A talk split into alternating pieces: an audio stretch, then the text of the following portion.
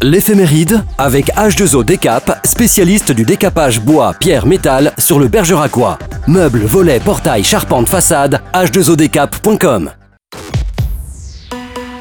Happy Radio, l'éphéméride.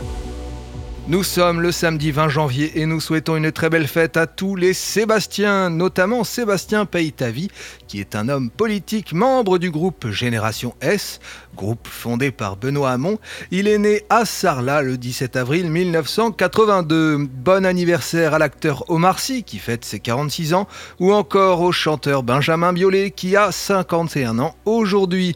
On termine cette éphéméride par le dicton du jour à la Saint-Sébastien l'hiver reprend ou se casse les dents.